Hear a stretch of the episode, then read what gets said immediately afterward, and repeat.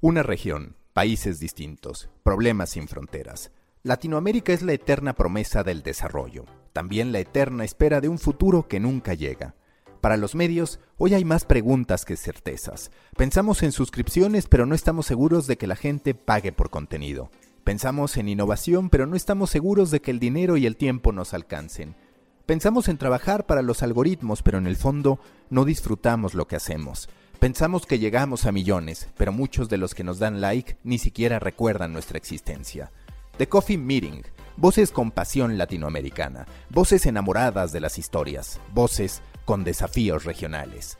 Yo soy Mauricio Cabrera y este es The Coffee Meeting con Jorge de los Santos desde Estados Unidos, Hernando Paniagua desde Colombia y conmigo desde México. The Coffee Meeting es un podcast de Story Baker por Mauricio Cabrera. Comenzamos. Nuevo episodio en The Coffee Meeting, en esta ocasión con un invitado, además amigo de todos, Marcos Foglia. Marcos, me da mucho gusto saludarte, además de, por supuesto, a Jorge de los Santos desde Estados Unidos y Hernando Paniagua desde Colombia. Cuéntame, en estas últimas fechas, y tú, por supuesto, que has sido parte de uno de los ejercicios más exitosos en materia de suscripción, como es el de Clarín, pero en estos últimos meses se ha acelerado la adopción de los esquemas de paywall, de los esquemas de suscripción, no solo en Latinoamérica, sino también en España.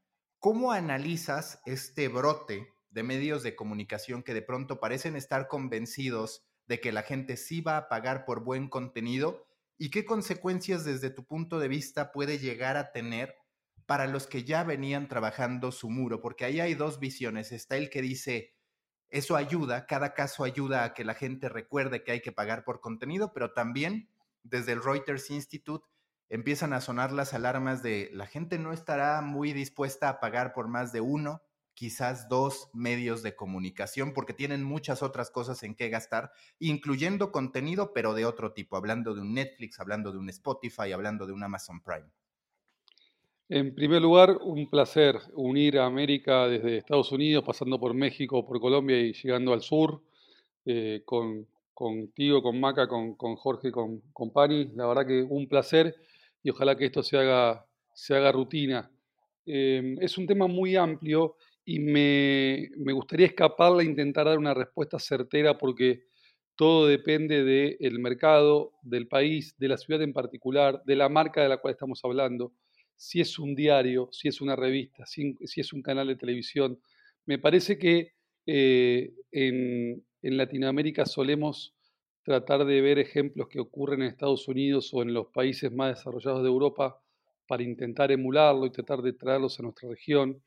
Y me parece que quienes hemos tenido la chance de, poder trabajar en diferentes mercados de Latinoamérica, entendemos que, que es difícil extrapolarlo eh, el ejemplo. A mí no me gusta para nada cuando se habla del caso New York Times, eh, que es, diríamos, la, marca emblemática de, paywall exitoso. No me gusta hablar de New York Times no porque no haya cosas de las cuales aprender, eh, estudiar y solamente y, tomar como, como, referencia, pero digo que New York Times es una marca global con una redacción de, si no tengo mal entendido, 1.400 periodistas, con un contexto muy, muy, muy particular. Por lo tanto, diría que no es un ejemplo para, para que nos sirva a nosotros como referencia. Si tuviera que hablar del caso, del caso local, del caso Argentina, hay eh, dos ejemplos, diría, correctos, que están funcionando bien. Ya llevan casi tres años de evolución, que son los casos de Clarín y de La Nación. Hay otros ejemplos un poco más chicos en algunas provincias del interior. Yo diría, desde mi punto de vista, que no es un modelo, no es un modelo para todos, definitivamente no es un modelo para todos, y requiere tener un, know-how y una experiencia en el equipo bastante particular para poder recorrerlo. Cuando, hablas, cuando hablas, Marco, de que, este no es un modelo para todos, y en eso, y en eso tienes mucha razón, así como tienes mucha razón en, en decir que nosotros no deberíamos eh, querer apuntar a ser el New York Times, porque eh, casi que copiar eso es, es, arrancar con un error en una estrategia de cobro. Eh, ¿Cuáles son las características y cuáles son las culturas o cuáles son los, los medios en donde una estrategia de paywall cabe? en donde un, en, donde un cobro por contenido cabe. Y te lo pregunto porque es que eh, eh, aquí que hemos hablado mucho del tema, y, yo que soy un, un, creyente de que es muy difícil eh, que alguien te pague por contenido noticioso, pues siento que somos un país muy grande. Y, cuando me refiero a un país muy grande, me refiero a que somos todos el mismo país, desde México hasta Argentina, incluyendo España y sacando a Brasil, somos el mismo país, con los mismos temas con, compitiendo con las mismas cosas. Entonces, eh, eh, no se me ocurre cuáles pueden ser las características que debamos pedirle o que debamos buscar en una marca en la que un modelo de cobro por contenido quepa. Y hablo, ojo, importante, cobro por contenido noticioso, porque estamos hablando de medios de comunicación. Eh, tengo ahí un, punto de, no acuerdo con lo que planteas en el siguiente punto. Em, dime una marca de noticias de Latinoamérica que tenga recorrido en todos los países de la región. No, no lo encuentro. Uno puede hablar de, marcas de referencia, como puede ser eh, CNN en español, que tiene una pregnancia quizás más significativa en, la parte norte del, continente sudamericano. Em, pero no tanto, no tanto la parte sur o en Cono Sur definitivamente no lo tiene, y no porque no hagan bien las cosas, porque realmente es, un, es una referencia de, calidad y de buen contenido. Pero si uno mira los ejemplos que ha habido en, Latinoamérica desde el intento de BuzzFeed o, u otros por el estilo, más allá de que pueda haber algunos temas comunes de noticiosos, busquemos un ejemplo concreto. La Liga Española de Fútbol es un ejemplo de contenido informativo de interés para toda la región. No encuentro, y, me, gusta debatirlo y charlarlo porque puedo partir de una, de una hipótesis equivocada, no encuentro otro tema que nos aglutine.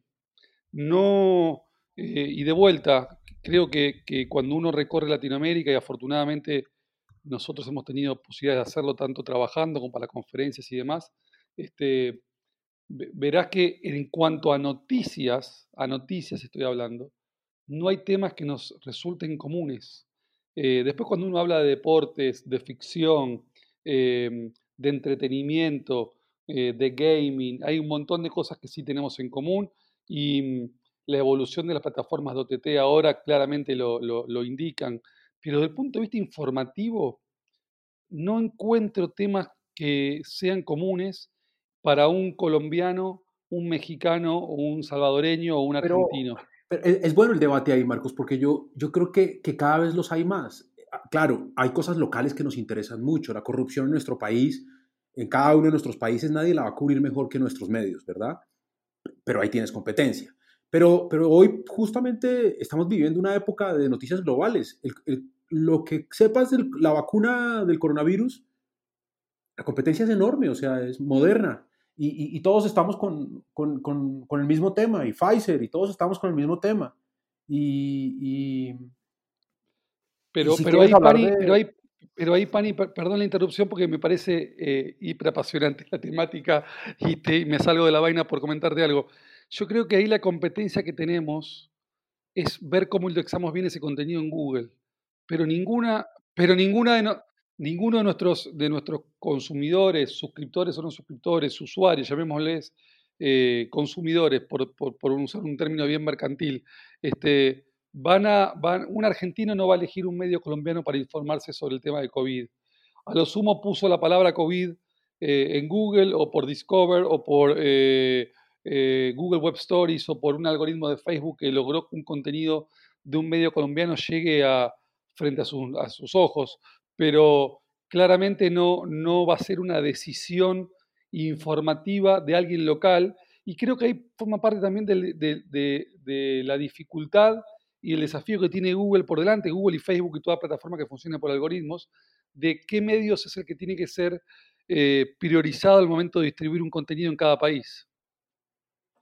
Pero si, si partimos de la base de que la gente lo está buscando en Google, pues casi nunca te importa la marca te importa el que salga de primero, como, como lo dijiste tú. Entonces es un tema de, del, que indexa, del que indexa mejor y, y, me voy al tema del cobro. Entonces, ¿por qué pagarías por algo que buscas en Google y que te, salió de primero y te salió bien y te salió gratis?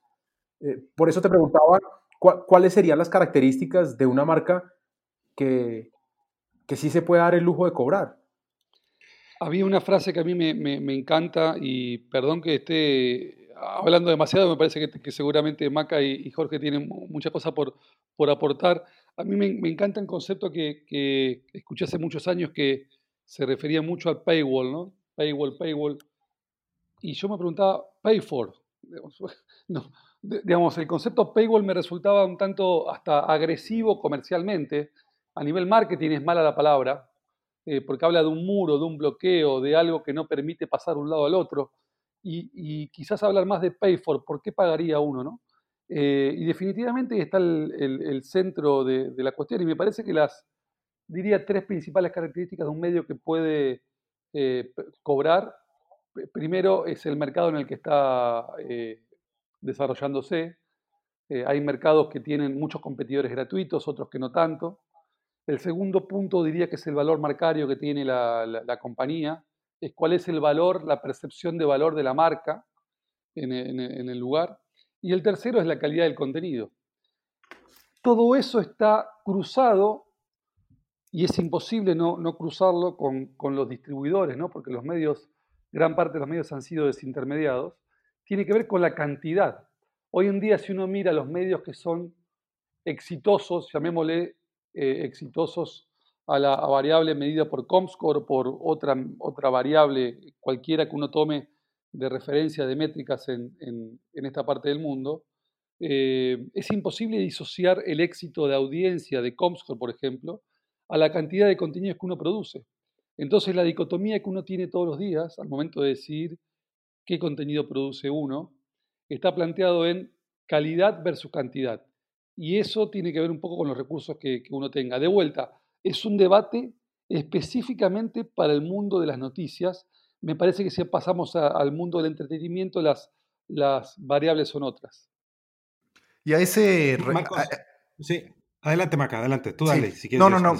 Yo nada más quería decir que a ese respecto, me parece que hay, hay que dividir la batalla entre la cantidad de usuarios que tienen como ustedes mencionaron, a través de SEO, que nos habla de un tema de alcance, y por el otro lado, la influencia que tienen esas marcas en estos países. Por ejemplo, si uno ve la realidad de Comscore, podríamos asumir que Infobae es muy influyente en México, que la gente está moviéndose en gran medida a partir de lo que consume en Infobae. Y nos vamos a dar cuenta de que no es así. En deportes, por ejemplo, es totalmente marcado que los casos de éxito de AS e incluso del propio Marca, que ya tiene un equipo en México, junto con el propio AS, no reflejan una, un movimiento apasionado por parte del lector. Y creo que aquí, Pani, es donde estoy más de acuerdo con Marcos, en el sentido de que no hay tanta percepción o tanto abrazo de los medios latinoamericanos con el potencial de aterrizar en distintos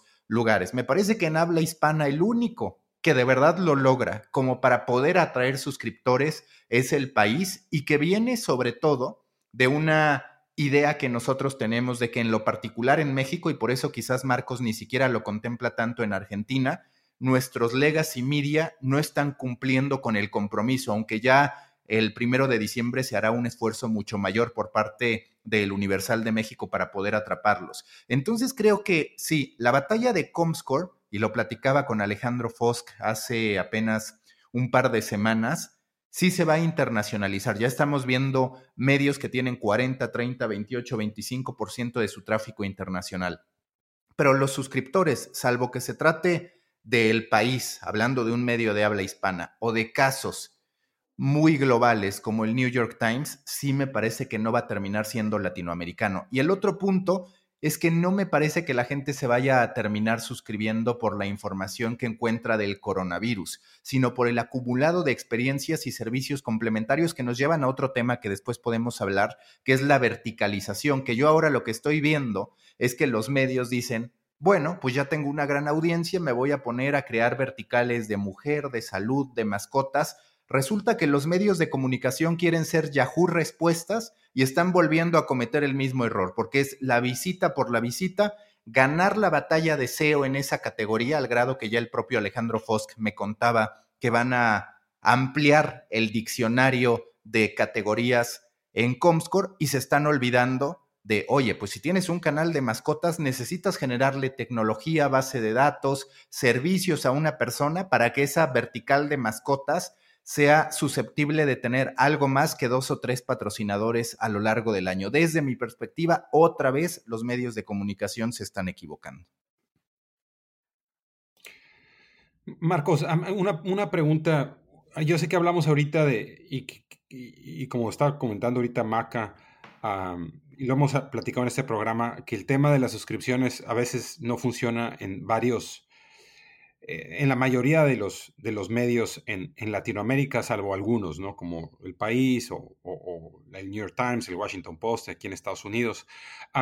¿tú, ¿Tú cuáles crees que son los, los, los o sea, me, gustaría meterme en el tema de suscripciones. ¿Dónde crees o, cuáles crees que son las cosas buenas o, cómo podría alguien armar algo en tema de suscripciones que funcione? O sea, en vez de verlo de, oh, sabes que no funciona, o sea, ¿qué, qué, qué, ¿qué, le podría dar valor a la audiencia? ¿O qué podríamos hacer para crear y cambiarle el chip a las personas y que eventualmente tengamos suscripciones exitosas, ¿no? Bueno, y si alguien lo sabe bien, eh, eh, eh, es Marcos, porque su grupo pues tiene un, éxito comprobado en un tema de suscripciones, ¿o no, Marcos? Sí, está funcionando muy bien. obviamente somos un, grupo grande y es un sector que está funcionando muy bien en, Diario Clarín con, personas que se han involucrado muy al detalle de lo que funciona en, el mundo de suscripciones. Diría que eh, el primer punto interesante es saber de dónde viene, ¿no? Eh, hay mercados, yo he trabajado por algunos años en Puerto Rico, donde el mercado de suscripciones papel eh, tenía una particularidad, no, era muy desarrollado, porque había mucha venta de, ejemplares en luces, en, semáforos, en la calle. Hay otros mercados donde casi el 90% de sus ventas de papel han sido históricamente por suscripción. Eh, entonces, ese me parece que es el primer punto a, contemplar desde el punto de vista de desde dónde se arranca. Eh, contemplando que estamos hablando de diarios, el mundo de la televisión y de sitios digitales, de canales de televisión, tiene otras reglas que podemos charlar ahora si quieren en un ratito. Diría que ese es el primer punto. El segundo punto es encontrar un uso correcto de la tecnología para eh, que la oferta de valor agregado al cliente llegue de manera, de manera eh, sin, sin restricciones técnicas, por decirlo de alguna manera.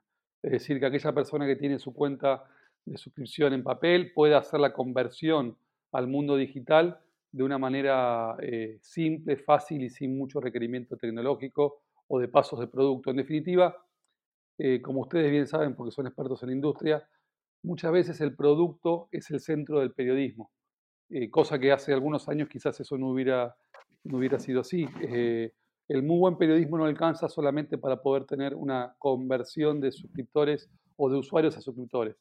El otro punto tiene que ver con encontrar el, el, punto de equilibrio en donde poner el bloqueo a los usuarios. En bloqueo digo en cantidad de historias consumidas de manera gratuita y ese bloqueo no tiene que ser uniforme para todos, sino encontrar un punto de equilibrio para que se haga de manera inteligente eh, y a un usuario X darle ciertos límites distintos de acuerdo a lo que uno pueda descubrir que tenga propensión a pagar o no pagar.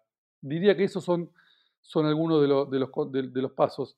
Y otro punto tiene que ver con entender qué está haciendo la competencia de uno en un mercado. Eh, Creo que todos ustedes saben y recuerdan que el primer eh, medio en español que lanzó su modelo de paywall fue El País de España hace 15 años. Habría que chequear con Mario Tascón y con la gente que lo hizo hace, yo creo que 15 años. Y fue demasiado temprano en el tiempo y eso le permitió al mundo, a casa, a Unidad Editorial El Mundo, eh, pasar en el primer lugar del ranking eh, español de noticias durante muchos años y esa decisión demasiado temprana en, del país, que quizás viéndolo en perspectiva 15 años después había sido una decisión correcta, eh, lo hizo eh, de una manera tal que no funcionó. Entonces yo también creo que entender el contexto del mercado particular donde uno está, cuáles son tus competidores y cómo es el mercado puntual es fundamental al momento de tomar una decisión. Hoy, hoy, hoy Marcos, eh, el grupo Clarín, o Clarín particularmente, puede, puede decir que, tiene un modelo de suscripción digital o de muro de pago exitoso, eh, con, unos números importantes. Eh, y eso de alguna manera pues es envidia en gran parte de la región. Si, si tú tuvieras que, que enumerar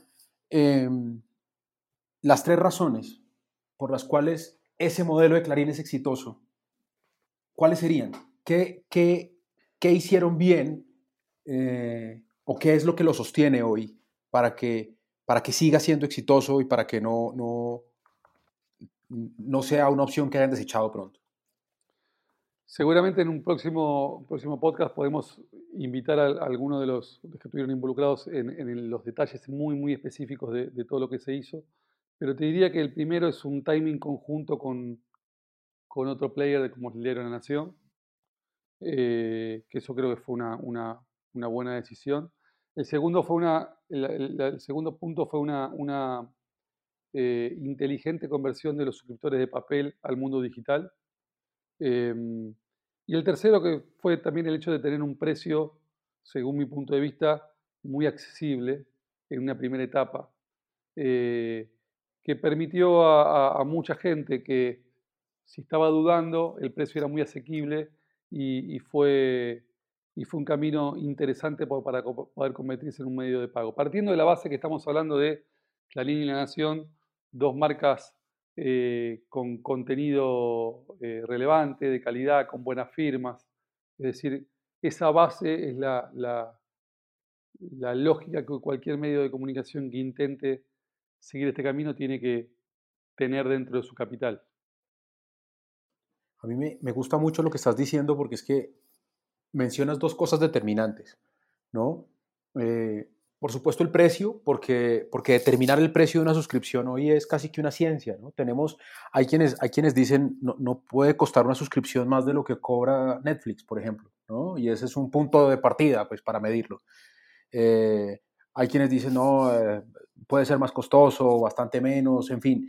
Pero me parece determinante poder elegir bien el precio, me parece que es una ciencia y quisiera que nos contaras un poco, eh, eh, obviamente en la medida en que puedas comparativamente hablando, hacia dónde sientes tú que debe estar esa fórmula.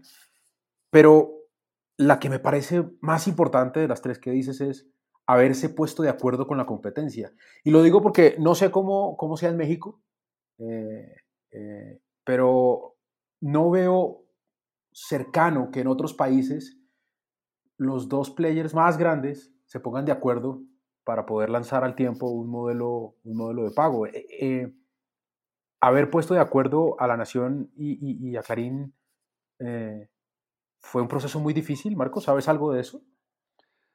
Mira, es, un punto interesante el que mencionas porque porque es algo que uno recorriendo Latinoamérica se da cuenta y, la verdad que es una pena no tener más esfuerzos conjuntos entre diferentes compañías que forman parte de una misma industria.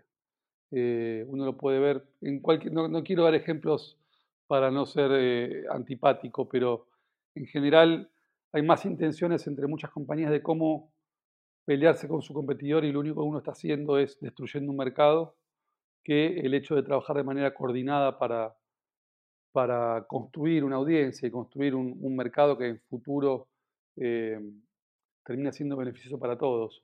Es un poco, es interesante eh, escuchar hablar al, anterior CEO de, Disney que mencionaba que Netflix fue un gran aliado con Disney. Justamente día este 17 de noviembre Netflix, eh, Disney Plus lanza su, su servicio de acceso a contenidos en, en Latinoamérica y cómo Disney plantea que Netflix fue una, una, una, posibilidad de abrir mercado y desarrollar un mercado de streaming que, que, Netflix no tenía, que, Disney no tenía. Este, en lugar de ser mirado desde la concepción que en general los medios de comunicación contemplamos al otro, que es, es un rival, me va a arruinar el mercado, es una competencia, tengo que ver cómo destruirlo. En el caso, me pareció hiper inteligente la, la respuesta que daba el, el anterior CEO de, de, Disney mencionando cómo Netflix había sido positivo para la compañía. Este, para, dándole la oportunidad de abrir un, mercado, un negocio que no tenían previamente.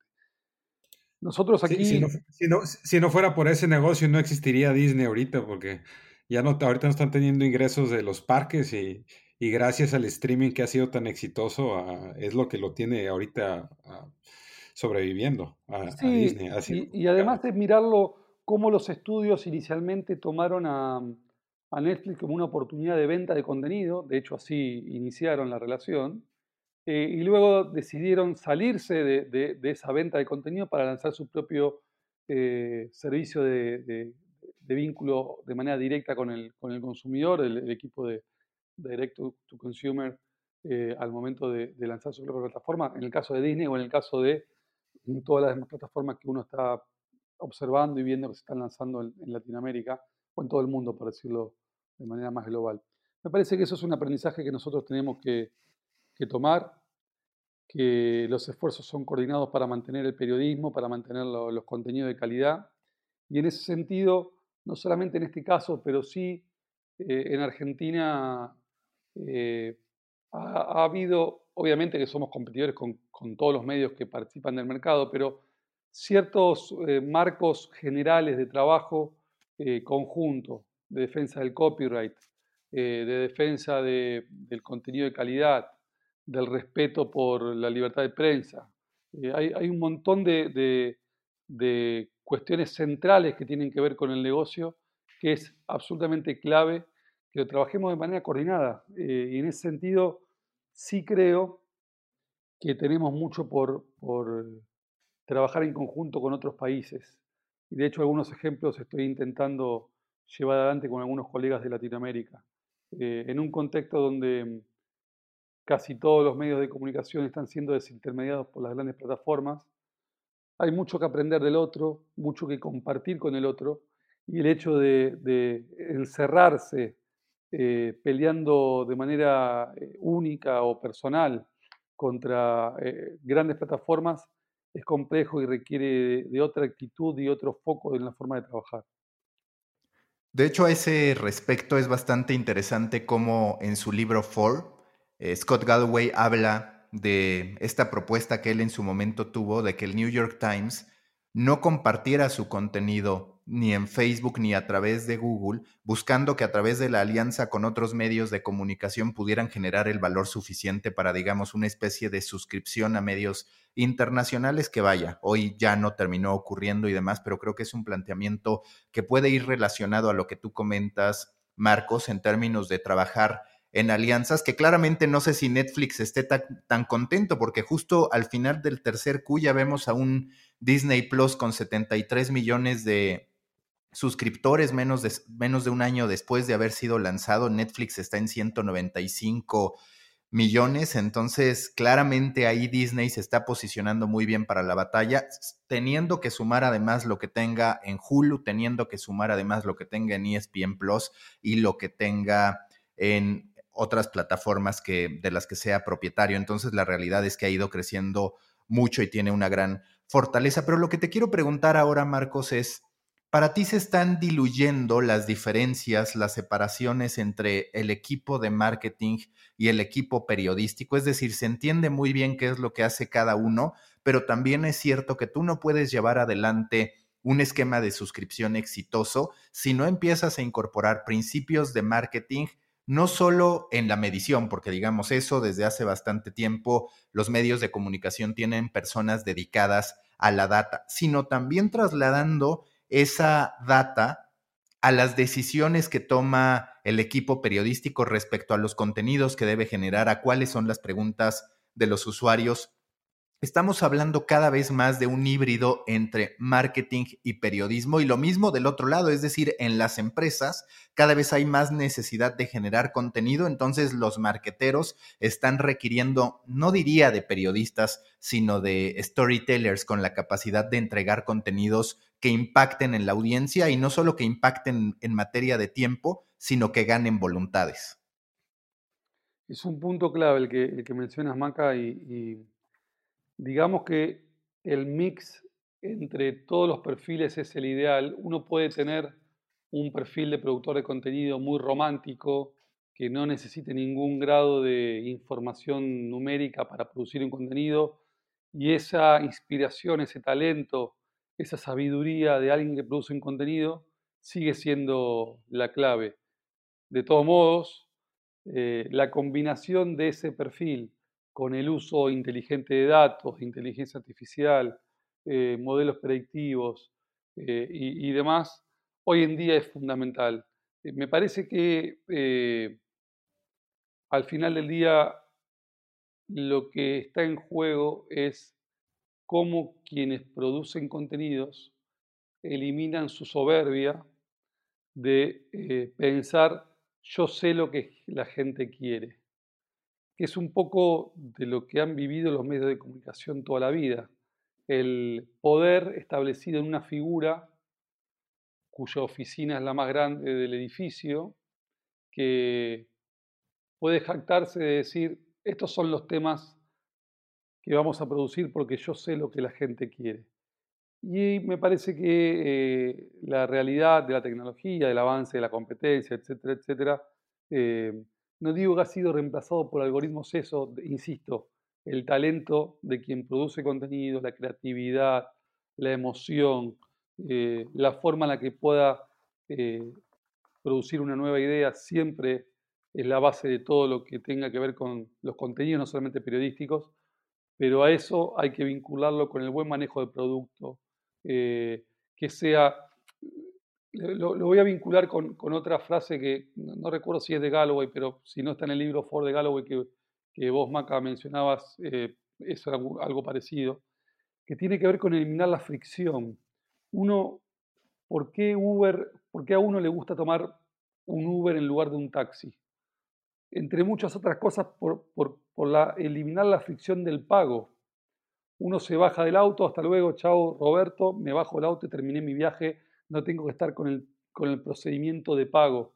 Eh, y me parece que, que, es una combinación entre la calidad del contenido y, hacer un producto eh, que, no sea, que no tenga fricción con el usuario. En ese sentido, la unión entre contenido, producto barra tecnología y, marketing, eh, datos, es una unión necesariamente eh, obligatoria para cualquier compañía que tenga ganas de llegar a una audiencia de manera efectiva.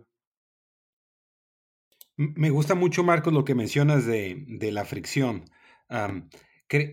creo que eso es algo que nos falta sobre todo en Latinoamérica, ¿no? porque, porque para crear algo sin fricción realmente tienes que conocer muy bien a tu audiencia y aparte tienes que tener la tecnología para poder ofrecer algo que, que, que, que un usuario lo, lo perciba ah, y lo compre relativamente fácil, ¿no? y muchas de las experiencias en los medios tradicionales aquí todavía como que no le encuentran la curvatura a esto y siguen teniendo problemas en, en crear experiencias que, tienen poca fricción. Platícanos un poquito más de, la parte de fricción. ¿Qué, ejemplos tú ves ahorita y, cómo podríamos, ah, usando los datos que tenemos y la experiencia que tienes tú, cómo podríamos crear experiencias que tengan menos fricción para los usuarios? Bueno, siempre eh, el debate que tenemos eh, internamente y cuando hablamos con colegas de la industria es em, cuánto uno tiene que personalizar los contenidos para cada usuario. Eh, ¿Cuánto me gustaría a mí eh, si ingreso a, pongamos, el New York Times o, cualquier medio de comunicación, Clarín, La Nación, TN, el que fuere? ¿Cuánto quiero que me den de contenido vinculado a mis intereses, que puede ser la política, el deporte y noticias internacionales, a diferencia de si entra eh, un amigo mío a ver esos contenidos? Em, y el punto de equilibrio que uno tiene que lograr tiene que ver con cuánto uno ingresa a un medio de comunicación, y lo pongo para que lo debatamos entre los cuatro, para satisfacer una necesidad de un contenido, y cuánto ingresa un medio de comunicación en virtud de tener un punto de conversación social con mi grupo de amigos o familiares. ¿A qué voy? Yo ingreso a ver la portada de un sitio porque me quieren informar de algo o porque quiero tener un punto de, en común de diálogo social con, con mis pares, con mis amigos, con mi familia, con, mis compañeros de trabajo. Y, me lleva a pensar en el ejemplo de hace 10 años aproximadamente que lanzó MyCNN. Era una versión personalizada de CNN donde uno podía ingresar y decir, solamente quiero recibir, quiero ver una portada de CNN.com con los contenidos de mi interés, que es un poco lo que terminó haciendo eh, Facebook actualmente. Yo entro a Facebook y uno termina estando viendo contenidos que solamente coinciden con una visión, la propia, y con los contenidos que uno quiere recibir.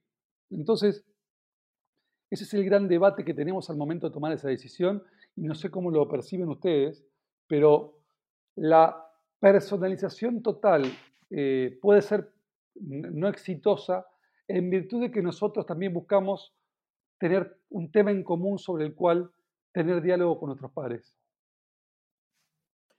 No, pero, pero la, discusión entonces, Marcos, está en, en, en, éxito frente a ética, me imagino, porque exitosa es. Tenemos clarísimo que si, que si yo a, a un hincha de boca le doy todo el tiempo contenidos diciendo que Boca es el mejor equipo del mundo, pues eh, lo voy a tener enganchado y los contenidos no tienen que ser eh, ligeros, pueden ser contenidos profundos, elaborados. No, hablemos de la calidad del contenido, sino del contenido en general, asumiendo que es muy bueno. Eh, y, si lo, lo, tengo todo el tiempo con artículos sobre Boca diciéndole que es el mejor equipo del mundo, pues no se nos va a ir nunca y va a consumir y va a consumir y va a pasar muchas horas y el tiempo de permanencia se incrementa y, y, y el retorno se incrementa y tal. Pero la discusión es ética, porque cuando hablamos de deportes está bien, pero cuando lo llevas de pronto a un tema más eh, ideológico, no sé, político, pues eh, ese, ese constante eh, ofrecimiento de información a la medida, pues lo que hace es ratificar unas posiciones que en la mayoría de los casos son radicales y lo que hace es seguir dividiendo a las sociedades y ese es tal vez el problema que tenemos más grande hoy en, nuestro continente. Entonces supongo que la, discusión es más, más ética que, de negocio, o, no. Sí, sí, eh, coincido con el punto. Le sumo el siguiente matiz. Muchos medios de comunicación tienen una cara pública, llamémosle una cara pública a la portada. La portada representa una cara pública decidida por el medio, la, decisión editorial. Entonces, en esa cara pública eh, se mantiene un equilibrio. Ahora bien, el punto central de toda esta discusión está dado por la continua desintermediación, que es algo que lo veníamos hablando hace un ratito. Em, la mayoría de los medios de comunicación necesitan, necesitamos eh, tener éxito en las plataformas que distribuyen mayor tráfico para poder tener una audiencia significativa. Por lo tanto, esa producción es una producción transparente, es decir, invisible para quien mira una portada de un sitio de noticias, pero al momento de producir, no tengo ninguna duda que la mayoría de los medios de comunicación lo que están haciendo es producir lo que eh, la audiencia quiere consumir, básicamente para poder tener eh, mayor cantidad de clics. Y ese es un poco el peligro en el cual estamos entrando. Sí, ese es un peligro, e, ese es un peligro que ahí está muy marcado, que yo, yo insisto, incluso en temas de verticalización donde podrían los medios apostar por abrir espacios muy personales como un newsletter, que para mí esa es la gran diferencia. Cuando tú entras a un newsletter tienes claridad de lo que vas a esperar y tienes una promesa que sí se cumple al momento de estar entrando, que es otro de los atributos que, por ejemplo, tiene el podcasting. A mí lo que me parece un gran error de la industria es el hecho de haberse concentrado en el alcance, pero un alcance risible. Y lo he estado platicando en distintas pláticas que he tenido con gente de la industria. Resulta que somos una industria tan errada en el camino que nos emociona tener a la gente por a veces menos de un minuto en promedio. Cuando nosotros hablamos de que los competidores, de que las plataformas que están cobrando por contenido están aspirando a tener al usuario, al lector, al televidente, por espacios de una hora, de hora y media, en el caso de Netflix o de Amazon Prime, pues por cualquier cantidad de horas y ahí te puedes terminar dando cuenta de cómo los medios nos hemos convertido en armas de las plataformas y no al revés, que al final eso no lo pusieron Google, no lo puso Facebook, fuimos los propios medios de comunicación los que convertimos avenidas de distribución en nuestro fin y me parece muy grave porque ni siquiera es como que digamos, en estos segundos te entregué una gran experiencia, como por ejemplo, si llega a pasar con las personas que son hardcore users de TikTok que dicen, bueno, en 15 segundos estoy recibiendo algo que consumo adictivamente porque me gusta lo que están presentando. Los medios de comunicación, y si lo vemos como industria es muy grave, se concentraron en atraer a un usuario al que habitualmente iban a decepcionar con cualquier cantidad de anuncios. Así de grave es la falla en términos de cómo visualizamos nuestro propio producto, los medios de comunicación, desde mi perspectiva. Sí, que, de hecho en TikTok es, no, es 15, no es 10 segundos, bueno, de 9 a 15 segundos el video, pero en promedio eh, aquí en Estados Unidos se quedan 45 minutos con, pegados a TikTok. tienen como 5 o 6 sesiones y luego Instagram es igual y Facebook también. O sea, el juego aquí es qué tanto los mantienes, ¿no? Ah, en la plataforma. Versus como lo estás diciendo muy bien, Maca, si, si, si el objetivo es nada más que vengan a una nota y que estén un minuto y medio que lean la nota y que se vayan, ¿no? Ah, creo que ese es, ese es uno de los retos que, que, estoy de acuerdo contigo, existe aquí en Latinoamérica. Sí, ahí que creo que también estamos partiendo de la base de una medición quizás antigua, por decirlo de alguna manera, em, porque en general, por un problema de, o un desafío que tenemos de métricas, se contabilizan las métricas por gente que ha visitado nuestro sitio. En realidad, eh, y eso es algo con lo que eh, trabajo mucho y, estamos avanzando eh, muy interesantemente en, nuestra compañía, sobre todo en, el sector de televisión, el hecho de poder contemplar una audiencia que nos consuma no importa dónde. si alguien consume un contenido mío en YouTube, en, en Twitch, en TikTok, en Instagram, en Facebook, en, en LinkedIn, en Twitter, donde fuere, está consumiendo un contenido. Tengo un problema de cómo logro contabilizar. Digo, eh, en televisores conectados, en televisión lineal, en cable, en donde fuere. Lo que importa es si mi contenido llegó a ser consumido por alguien. Luego tengo, tenemos el desafío de cómo logramos contabilizarlo, medirlo y que una view de YouTube represente lo mismo que una view en Facebook y una view en, nuestro propio sitio y, y, en Instagram. Y hay un montón de desafíos vinculados con cómo, lograr tener una métrica consistente. Eh, pero solamente considerar una audiencia, un usuario, porque ha decidido consumir mi contenido en una plataforma llamada www.sitiodenoticias.com, eh, me parece que partimos de, una desventaja que tenemos que, que modificar porque hay algo que no va a volver. Y lo que no va a volver es que los medios de comunicación tengan el poder de la distribución. Es decir, los medios de comunicación tradicionales han basado su éxito en manejar casi toda la línea de producción, ya sea desde, en casos más, más avanzados, desde la producción del papel, tener la máquina impresora del diario, eh, producir el contenido, imprimirlo y distribuirlo, y en el medio vender publicidad. Eso no va a volver, eh, básicamente porque vimos un mundo de plataformas plataformas globales con tecnología muy avanzada, con los mejores recursos humanos eh, necesarios. Por lo tanto, el desafío que tenemos es mantener nuestro valor de marca, producir el mejor contenido posible y lograr vincularnos de manera inteligente con estas plataformas, encontrando modelos de comerciales alternativos. Si nosotros basamos nuestro modelo solamente en cuántas personas han logrado entrar a nuestro sitio, me parece que no tenemos eh, o vamos a tener un camino mucho más complejo del que realmente tenemos. Insisto, hablando de contenidos noticiosos en, el mundo del entretenimiento eh, o de la televisión, hay, otras variables diferentes, con muchos desafíos también, pero, pero diferentes a los medios de comunicación más vinculados a noticias. Marcos, pero entonces, ¿cuál crees tú que debe ser la relación de los medios de comunicación con esas plataformas? Eh, es decir, ya, nos dices que sí, no vamos a recuperar el poder de la distribución. Quiere decir que sí o sí tenemos que aprender a convivir con ellas. Al final, eh, hoy principalmente Google y Facebook, pero, pero cada vez eh, nuevas que, que, que, se meten ahí dentro de la torta, pues acaparan la distribución de nuestros contenidos, porque somos nosotros quienes hacemos los contenidos. ¿Cuál es la relación justa que deberíamos tener con ellos? Eh, y, lo digo en términos prácticos, entonces sí distribuir por Facebook, pero entonces no por Instant Articles, o, o, sí apostarle al robot de Google, pero, pero, pero, pero no sé qué, qué, no hacer. ¿Cuál crees tú que es la medida justa? O no la justa, a la, a la, que hoy tenemos que apostarle, porque justicia ya no encontramos. Difícil encontrar el punto intermedio. Yo creo que la palabra que lo resume esto es frenemies. Eh, perdón. Seremos eh, enemigos en algunos sectores y, amigos en otros.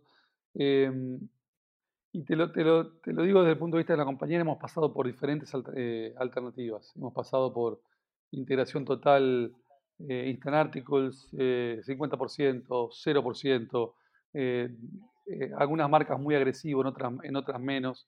Me parece que de a poco la relación está modificándose y lo fundamental es que nosotros apostemos a, a mantener el copyright de nuestros contenidos.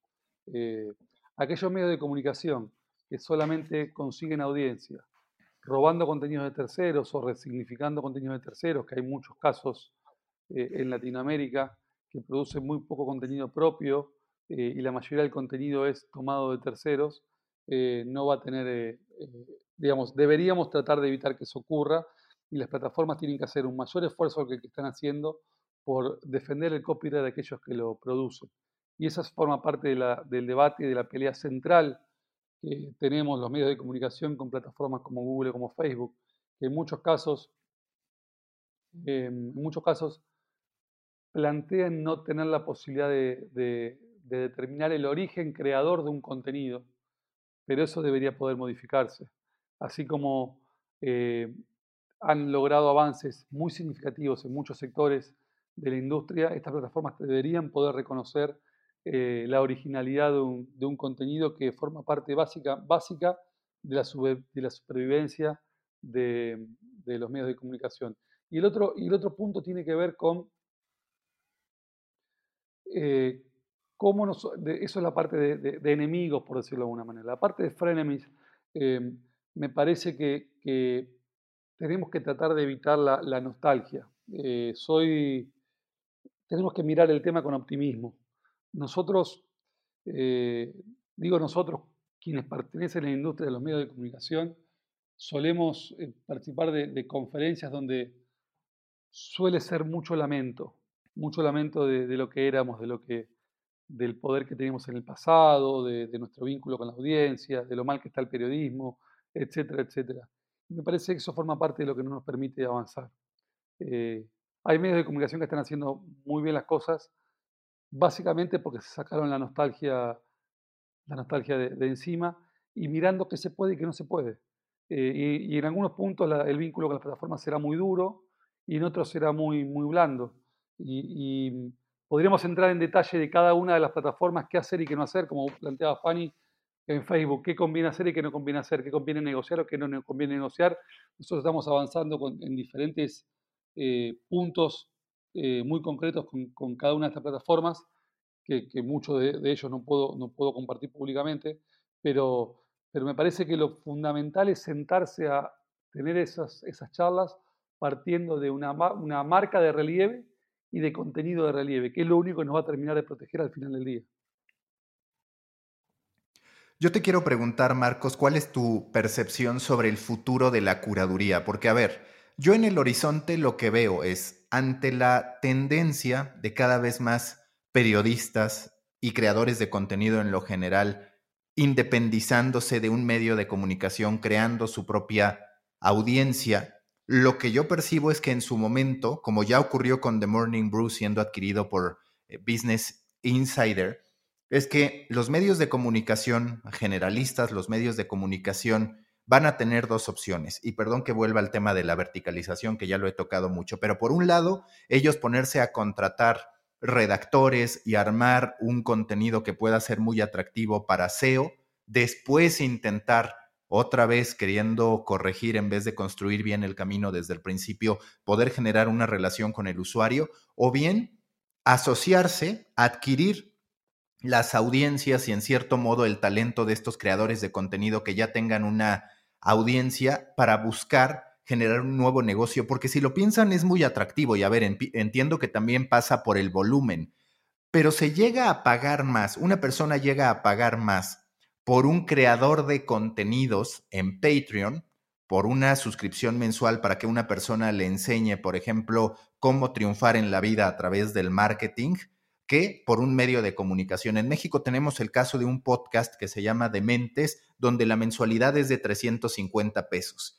Y por el otro lado, tú tienes a El País ofreciéndote una suscripción por 5 dólares. Insisto, entiendo que se trata de volumen, pero va a ser muy interesante este replanteamiento de la relación persona física con medio de comunicación y cómo estos se van a integrar. Porque a mí hoy, si me lo preguntas desde mi perspectiva alejada hoy de los medios tradicionales o de los medios corporativos, por así decirlo, a mí me parecería más inteligente, oye, yo ya tengo millones de personas encontré tres, cuatro creadores de contenido que ya tienen su propia audiencia, que ya están monetizando a montos más elevados que lo que podríamos nosotros monetizar generando cualquier cantidad de contenido y solo lo ayudo a crecer. Por supuesto, en el tiempo quizás haya que hacer una variación en el precio, haya que bajarlo y demás, pero me parece muy sintomático cómo las personas están dispuestas a pagar más contenido a un creador de contenidos específico que a un medio de comunicación que genera cualquier cantidad de contenidos al día. Es interesante el punto. No hay en Argentina ejemplos tal cual lo mencionas. Eh, sí conozco algunos, algunos de, esos ejemplos en Chile, otros en Brasil. Eh, me parece que al final del día tiene que ver con la percepción que tenga el usuario, ¿no? Porque estoy tratando de pensar en voz alta. si yo pagaría eh, por un contenido creado por un influencer tiene que ser demasiado bueno para que reemplace a todos los contenidos que yo tengo de manera, de manera gratuita.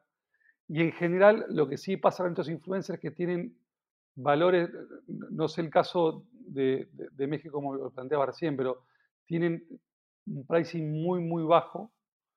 Por lo tanto, si tuviera que pagar un pricing muy bajo para un influencer, probablemente lo pagaría esto va, de vuelta a un punto inicial que charlábamos, que tiene que ver con qué tan capilar puede ser un medio de comunicación. Doy un ejemplo puntual. A mí me gusta mucho el golf.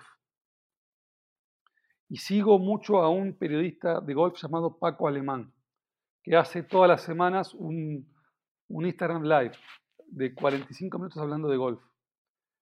Y yo estoy, que no me escuche, o que sí me escuche, pero yo si me, me cobrara un dólar por semana para consumirlo, yo lo pagaría con gusto. Porque sé que es un producto único que genera para mí un valor agregado que ningún otro periodista de golf me generaría.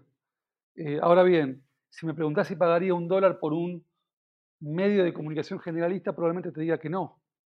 Eh, o salvo Clarín, obviamente, ¿no? Porque ahí está la clave, ¿no crees, Marcos? En que, en que ese influencer se da el lujo de profundizar en un solo tema volverse especialista, ir hasta el fondo. Y, y a veces lo que nos pasa a los medios de comunicación es que como, como hablamos de tantas cosas somos muy superficiales, ¿no? Somos un océano de información, pero, pero con, con, un, con pocos centímetros de profundidad, con algunas excepciones. Y tal vez, tal vez eh, esa sea la razón por la cual eh, los que se dedican a un tema específico, y en este caso alemán, al tema del golf, pues tienes más opción de conseguir eh, un dinero porque, porque vas al nicho y vas al aficionado, eh, eh, al fanático, al, hard user del, golf, ¿no? tal vez esa pueda ser la, la diferencia y la razón por la cual sí estás dispuesto a pagar por ello.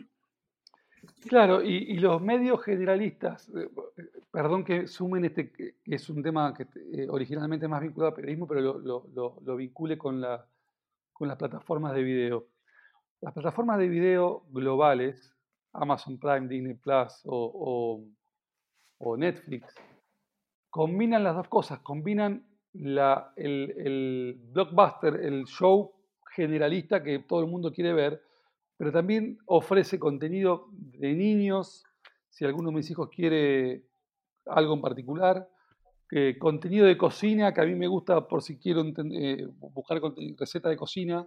Eh, es decir, la, la, librería tan profunda que puede atacar nichos tan variados es lo que termina, es la única forma en la cual un medio puede ser masivo.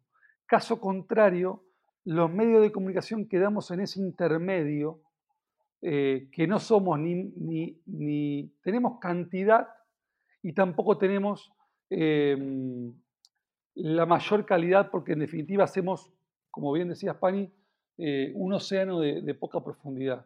Y creo que ahí podemos llegar a encontrar eh, la respuesta. A mí cuando, cuando viene algún estudiante de comunicación a preguntarme o, pedirme un consejo sobre, sobre qué hacer, más allá de que a muchos les digo, estudien producto porque lo que está faltando en, la industria son personas que, que puedan ser un buen traductor entre tecnología y contenido, me parece que ahí hay un poco de, déficit y hay una gran oportunidad de, carrera para, muchos.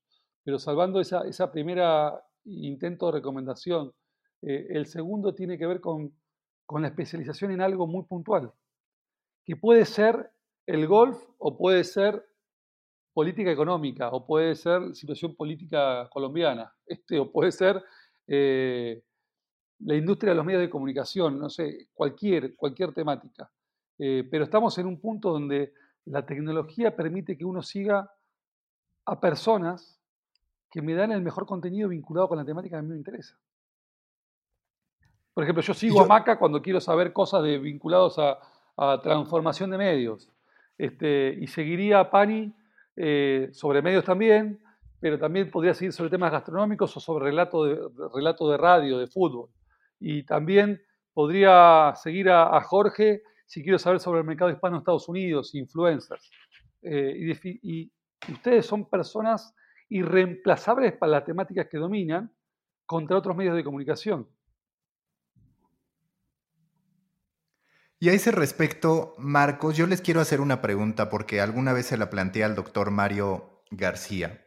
¿Podríamos comparar el contenido periodístico que sigue siendo mayoritariamente en texto con la experiencia que tenemos en Kindle. Es decir, yo no me he suscrito a Kindle Unlimited, que es este monto único que te da acceso a ciertos libros y demás, pero sí que de manera recurrente estoy comprando libros, al final estoy comprando contenido. Y esta es una pregunta abierta que tengo, que es algo que traigo en la cabeza desde hace mucho tiempo.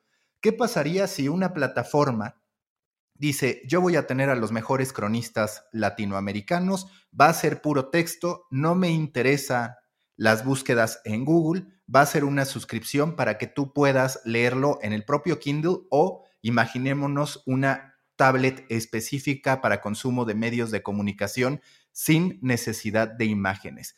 Yo les digo, yo sí muy posiblemente terminaría pagando porque me juntaran a 10 de los mejores cronistas latinoamericanos y se fueran alternando para terminar entregándome historias muy bien contadas, que otra vez entramos a un nivel de especialización combinado con buena pluma. Pero ¿sabes qué pasa? Perdón que, me atraviese porque no quiero que se me vaya la idea, y es que estás pagando por placer. Es el placer de leer y resulta que hay muchos más placeres, ¿sí? Eh, comer, dormir, viajar, otros más divertidos que ese. Y, entras en un campo que es muy difícil porque la competencia es muy grande. Pero quienes están ganando dinero, y nuevo, aquí estamos hablando también de, estamos todos pensando en borrador, tratando de encontrar la fórmula, pagas por lo que necesitas, no, no, pagas por, por información, pero por información determinante para tu, para, eh, para tu, para tu desarrollo profesional. Eh, eh, es decir, tienes que ser muy aficionado a la lectura para pagar a ello, pero yo, por ejemplo, yo, yo por ejemplo te digo, a mí me gusta leerlo, disfruto mucho, pero yo no pagaría para que me, seleccionaran unas crónicas, no, pues, pues, compro unos libros que me gustan y encuentro cosas muy divertidas en Internet gratis. Pero por lo que sí pago, y y es tal vez de las pocas cosas es, yo pago por, por, contenido que me explica cada semana cómo ha cambiado el SEO, qué investigaciones nuevas hay sobre la forma en que opera el robot, porque eso es determinante para mi vida profesional. No es placer, esto es necesidad. Si no lo hago, me vuelvo obsoleto. Y creo que hay una diferencia entre las dos temáticas. Y creo que ahí puede estar la clave. No sé de qué se trata el newsletter de, los mexicanos del que nos hablabas hace unos, hace unos, unos minutos, pero si la diferencia está en eso, tal vez ahí encuentres la clave de por qué pagarías, porque es más fácil pagar por una cosa que por la otra. También, Pani, yo creo que hay gente que paga por, por, por placer, o sea, y Netflix, Hulu, Disney, todo, Spotify, todo esto. No, claro que lo hay, claro que lo hay. Me refiero a que la competencia es mayor, Jorgito. Me refiero a que es mayor. A, que, a que, está justo. Lo hablaste de Netflix, hablaste de Hulu, hablaste de Disney. O sea, Spotify. A lo mejor es que yo creo que hay una batalla campal dependiendo cuáles son tus prioridades. Muchas personas son como tú y se quieren profesionalizar y, y, y aprender y conocer Ah, pero yo creo que la gran mayoría de la población no. Yo creo que la gran mayoría de la población quiere descansar, divertirse, a, encontrar maneras de, de, dejar de pensar del trabajo. Entonces aquí yo creo que depende mucho de cuál es tu mercado, ¿no? Ah, y el mercado de los medios. Si, ah, si tu mercado es personas más como Wall Street Journal, que, que es de negocios empresariales, profesionistas que quieren mejorar, pues yo creo que ahí hay ciertas oportunidades, pero si es más de espectáculo, ah, yo creo que ahí ah, hay, ah, la forma en que les llegas a ese mercado puede ser completamente diferente. Pero le pongo un ejercicio pensando en esa, en esa línea. En un contexto de, dificultad para lograr suscripciones o que la gente pague por un contenido. ¿Se imaginan un escenario posible donde voy a poner mercados que no sean en argentino para, para hacerlo más, más fácil? que un chileno, en lugar de pagar una suscripción diferente para cada medio de comunicación local, pague una sola suscripción para tener eh, el Mercurio, eh, Televisión Nacional de Chile, eh, Canal 13 y Mega Televisión. O en Colombia, que una persona pague una sola suscripción para tener El Tiempo, Caracol, Pulso, RCN y Semana. en México, que un mexicano pague una sola suscripción para tener Reforma Universal, Debate, Televisa.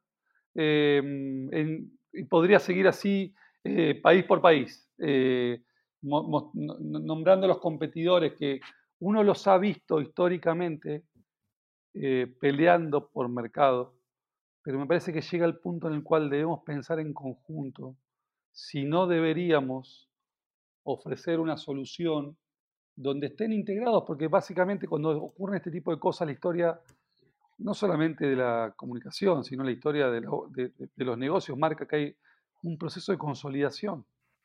Entonces, es un poco lo que está pasando con eh, las OTT en el caso de, los cable operadores. Uno en España, eh, Vodafone, ¿qué, ¿qué, postura tuvo? Bueno, que la gente pague por conectividad y tener dentro del servicio Amazon y Netflix. En el caso de Argentina, DirecTV o, Grupo Clarín con Flow. Eh, es una plataforma que compite con Netflix, compite con YouTube, compite con eh, Disney Plus. ¿Cuál fue el camino que eligió? Bueno, si no puedo competir, tengo que ver cómo me integro. Entonces uno puede contratar Disney Plus o, Netflix a través de Flow, que básicamente es, una, es un servicio OTT que compite contra ellos, pero busca ser un sector unificador de suscripciones.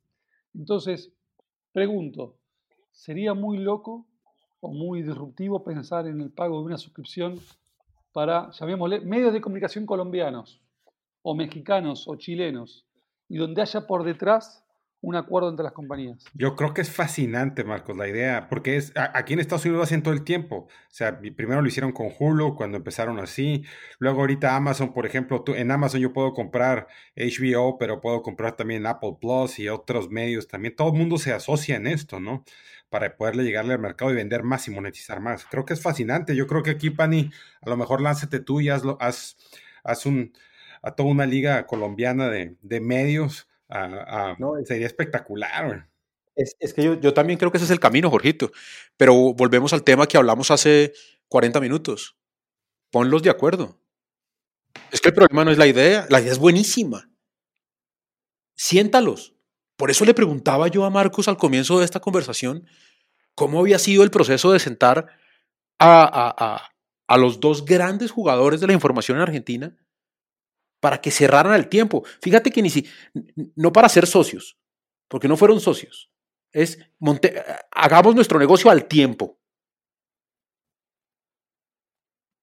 Y hoy pensar en que no solamente lo vas a hacer al tiempo, sino que además eh, eh, con una sola cuenta, con un solo pago, yo les digo una cosa, yo eh, veo eso tan lejano porque desafortunadamente a los medios de comunicación nos rodea un tema de ego tan grande que también lo, explicó Marcos en, su análisis, ¿no? Ese ego que viene del pasado de yo sé qué es lo que tú quieres leer, yo sé qué es lo que te interesa, ¿no? De, negarnos a la data.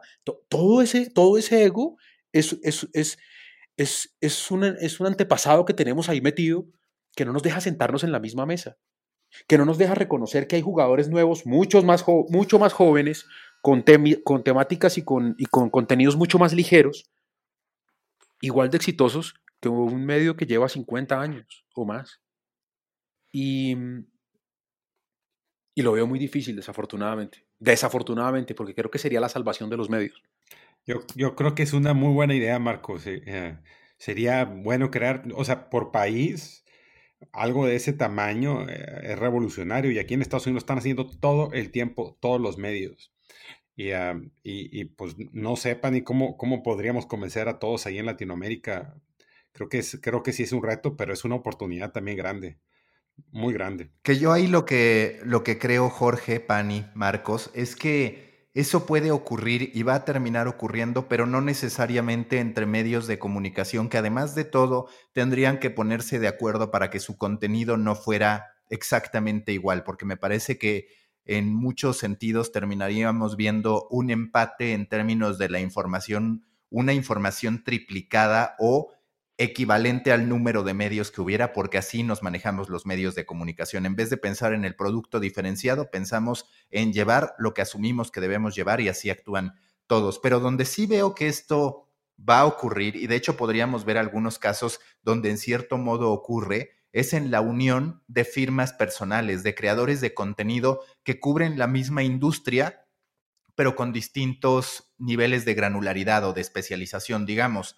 Yo hablo de los medios de comunicación, de la industria de los medios de comunicación, de los modelos de negocio, de lo que está ocurriendo en la industria y demás pero podría aliarme con alguien especializado en SEO y podría aliarme con alguien especializado en branded content y entonces ofreces un bundle muy atractivo a la persona que quiera poder capacitarse en todos esos servicios, que me llega al siguiente, me lleva, perdón, al siguiente gran punto, que es la aparición de la formación o de la educación como una de las grandes avenidas para los generadores de contenido, que es algo que los podcasts ya están haciendo y que es algo que los newsletters ya están haciendo. Entonces, si ustedes me preguntan, ¿este modelo de bundle es factible en modelos de suscripción? Yo pienso que sí, pero más desde las marcas personales de nicho que construyen una audiencia y yo sé que a mi audiencia, si en algún punto le pido, oye, por 50 pesos más o por la cantidad que sea,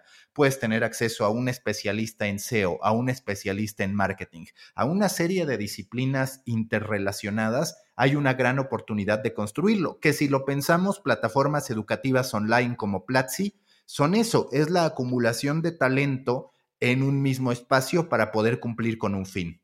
Yo creo que ya dejamos a Marcos, nos pusimos a platicar nosotros. Marcos, adelante, ¿cómo ves todo esto? ¿Qué podríamos hacer en Latinoamérica para poder realmente hacer y, alinear a todos estos medios de comunicación? Y, porque es la única forma que al final de cuentas le van a poder, competir o por lo menos sentarte a negociar con, redes sociales y con buscadores, porque si no va a estar muy complicado si no hay masa crítica de medios.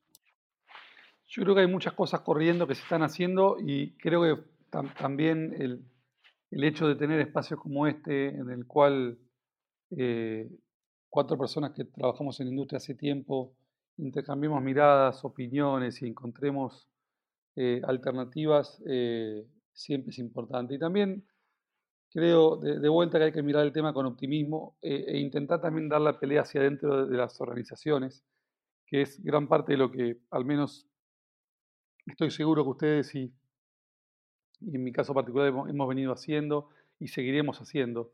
Eh, y si no, eh, no quedarse en una postura de queja e intentar crear cosas nuevas. Y bueno, el ejemplo de, Pulso, que es una, compañía joven, es un muy buen ejemplo de que las cosas se pueden hacer de un modo no tan tradicional como, se suele hacer.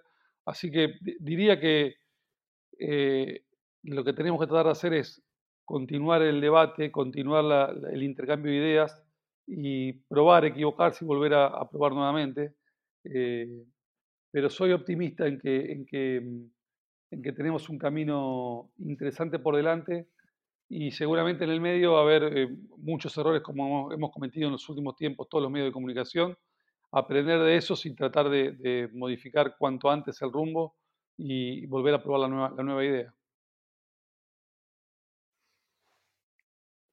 Hay un tema que, antes de que se nos acabe el tiempo yo quisiera aprovechar a Marcos como, como experto en transformación digital y además como profesor universitario que es. Y es, eh, lo hablabas hace unos minutos y decías que tú les recomendabas a los, a, los alumnos estudien producto porque, porque es algo que nos está haciendo falta.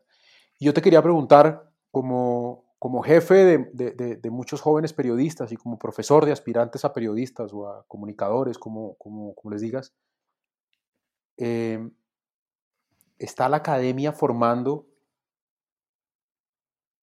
a la clase de periodistas que necesitamos para este momento tan crítico de los medios? ¿O parte de la crisis en la que estamos hoy, porque hay una crisis y estamos todos aquí pensando en cómo hacemos para conseguir más plata y si la suscripción o no, y si gratis o no, y si tal, y si la métrica? Si parte de esa crisis en la que estamos es responsabilidad también de la academia, de, las universidades? Mm. Mira, eh, primer punto, eh, definitivamente las empresas de medios de comunicación tenemos que trabajar más mancomunadamente con, las, con, la, con la academia, con, con, las universidades, y es algo que, que hay muy buenos ejemplos, pero que hay mucho más por hacer. A mí no me gustaría circunscribir el tema al, al periodismo, porque la tecnología impacta la gestión de los recursos humanos, impacta a quienes em, llevan adelante el control administrativo, impacta la gestión eh, comercial, em, impacta el marketing. Es decir, está bien que nosotros lo evaluemos desde el punto de vista periodístico porque es la temática del podcast, pero eh, creo que la profesión periodística tiene, tiene una, costumbre de autoflagelarse y decir lo mal que estamos y qué problema que tenemos. Y, la verdad que este, gran parte es cierto, pero la, pandemia ha demostrado la, crisis de muchísimos sectores, de muchísimos sectores. Y el, punto universitario que vos planteabas, Pani, es, crítico. Eh, Galloway dice en uno de sus podcasts, y Galloway es un, profesor universitario de, de, NYU en Nueva York, y él lanzó un curso de, marketing de, por 750 dólares y tuvo miles de, inscriptos de en todo el mundo. Es decir, yo tengo la chance de con 750 dólares pagar un curso de formación con una persona que está en el top 10 de los profesores de marketing en el mundo. Es decir, la disrupción tecnológica llega a cuanto lugar uno desee eh, hurgar y, estudiar. Por lo tanto, creo que todavía no estamos viendo ni, el 1% de todo lo que vamos a vivir en los próximos años. Si yo te, eh, volviendo al tema, al tema OTT, porque lo, tengo, estoy estudiándolo todo el tiempo y estoy mirándolo muy de cerca, en el año 2007, y lo, revisábamos con los alumnos de una maestría en transformación digital de la Universidad de San Andrés hace un par de semanas. En el año 2007, Netflix y Blockbuster lanzan una campaña muy fuerte de comunicación, de marketing, donde el lema de la campaña era no late fees, es decir, no pagar fees de multa por devolver tarde los DVDs. Estamos hablando de 2007, es decir, tan solo 13 años atrás. La gran revolución que pensaban esas compañías en ese momento era no cobrarle el recargo por devolución tardía de los DVDs a sus, a sus consumidores. Por lo tanto, 13 años después estamos viviendo, no existen más los DVDs, estamos viendo la transformación del mundo de OTT, el streaming, etcétera, etcétera. Entonces, eh, claramente las universidades es otro sector absolutamente atacado por la disrupción tecnológica eh, y requiere que las universidades cambien rotundamente. Digo, yo hoy me costaría pensar que mi hijo de 10 años, Francisco, cuando cumpla 17 años, hoy en día, vaya a formarse en una universidad tradicional. Probablemente dentro de 7 años me agarre el, ataque de conservadurismo y diga, el título de la universidad también lo quiero, pero lo alentaría a formarse por canales también alternativos. Este, pero perdón que me, me, divagué en la respuesta, porque es un tema que me, que me apasiona, pero me parece que claramente el mundo de la universidad, intentando responder concretamente tu, pregunta, Pani, eh, es uno de los que más sufre eh, la disrupción tecnológica. Yo tengo, mi, hermano trabaja en una universidad argentina, la Universidad de Palermo, y tiene eh, cursos de posgrado, ¿no? el 100% de sus alumnos cursando de manera remota. El 40% de sus alumnos son del extranjero. Es decir, tiene el 40% de sus alumnos del extranjero estudiando de manera remota. Eso es una disrupción absoluta en el método de enseñanza, en el método de reclutación, de reclutamiento de alumnos, en cómo un docente tiene que preparar una clase para que no va a ser dictada de manera presencial, sino con un video que no va a ser consumido de manera en vivo, sino en VOD. Eh, ¿Cómo va a ser la evaluación? Bueno, perdón que me, me, largué a hablar, pero es un tema que creo que recién estamos viendo el inicio de todo lo que puede llegar a ocurrir. Bien, interesante. Y me acabas de dar un, un, tema importantísimo porque, porque estoy en una discusión familiar y esto es un tema personal sobre la conveniencia de comprar o no el seguro universitario de mis hijos, que tienen nueve y cinco años. Y, y, ya sé que en Argentina no es tan costoso, pero en Colombia las universidades privadas son costosísimas. Entonces, te venden eh, hoy a la edad que tienen mis hijos, te dicen invierte este dinero y tienes asegurada la universidad. Y es un dinero importante, eh, que por supuesto va a ser mucho menor del que tendría que pagar en 10 años cuando, cuando entran a la universidad. Pero, pero el punto que dices es, es, es, es muy importante. ¿Seguirá la institución de la universidad como la conocemos hoy? Con, con, con el peso que le damos al, al, ir al, al, campus, al título físico, al, papel, me refiero, al diploma, eh, al nombre de la universidad, eh, es, es, bien importante, bien importante lo, que nos, lo que nos plantea el futuro frente al tema de la educación. Y particularmente frente al tema periodístico, pues sí tenemos muchas deficiencias, ¿no? Muchísimas en, el tema académico. Y, y, lo notamos quienes recibimos eh, alumnos en, para hacer sus prácticas y es, están preparados para un periodismo eh, de otra época. Y estar preparado para el periodismo de hoy no es saber utilizar programas o diseñar y manejar edición de video, de audio, de fotografía. No, no, se trata de eso. Es, es cómo funciona hoy el negocio de los medios de comunicación. Y, y tal vez ahí es donde estamos fallando. ¿no?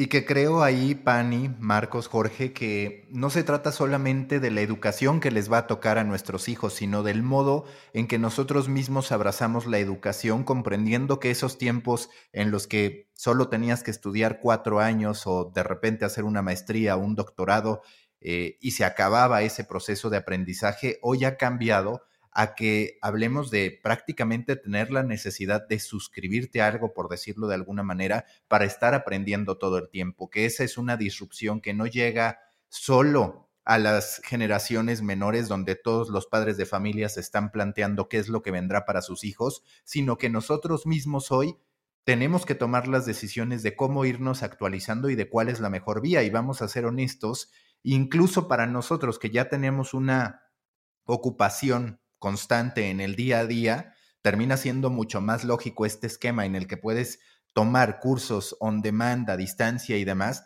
que pensar en ir a un lugar. Entonces me parece que mucho entender si nuestros hijos van a necesitar la educación tradicional es vernos a nosotros mismos y el modo en que tenemos que actualizarnos bajo esquemas que no pasan por tener la supervisión de un maestro y ni siquiera la calificación, que ese es el punto que mencionabas, Pani. La certificación importa poco, lo que importa es tu capacidad para poder ejecutarlo y esta muestra que tú puedas generar, porque antes un alumno, su muestra de trabajo era un título. Hoy podríamos hablar que todos estamos haciendo una especie de pasarela de content marketing de nosotros mismos para abrirnos oportunidades en cualquier cantidad de ámbitos.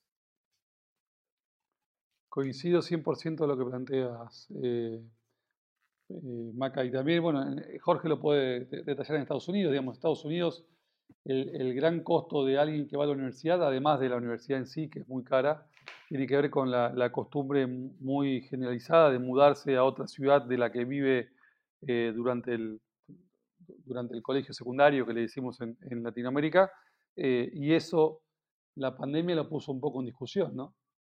Sí, de hecho aquí en Estados Unidos el, problema que, que muchas de las universidades que están viendo es que los padres de familia ya no quieren pagar dinero y dicen, pues yo estoy pagándote una colegiatura de 100 mil dólares aquí para que vayas a Princeton, para que vayas a Columbia University, ah, y ya no estás allá, ah, no hay clases, entonces, yo creo que esto está acelerando todavía la forma en que las personas están pensando acerca de, ah, de, mandar a sus hijos a, ciertas universidades.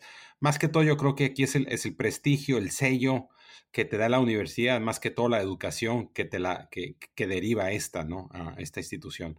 Yo creo que esto del COVID y la pandemia realmente va a acelerar la forma en que vamos a absorber todo este conocimiento y, como lo dices tú, Macapani, creo que lo, lo vamos a estar absorbiendo no de una forma ah, que, pues, que está, fue creada hace 500 años. Realmente la, estructura esta de, que vayas cuatro años y que haya semestres y todo esto, esta, esta visión de cómo están estructuradas las universidades está, pues es, es, algo de que, antiguísimo, que no tiene razón de ser, ¿no? y creo que ahora, ahora teniendo educación on demand, donde tú puedas aplastar un botón y aprender lo que tú quieras cuando quieras, va a revolucionar esto.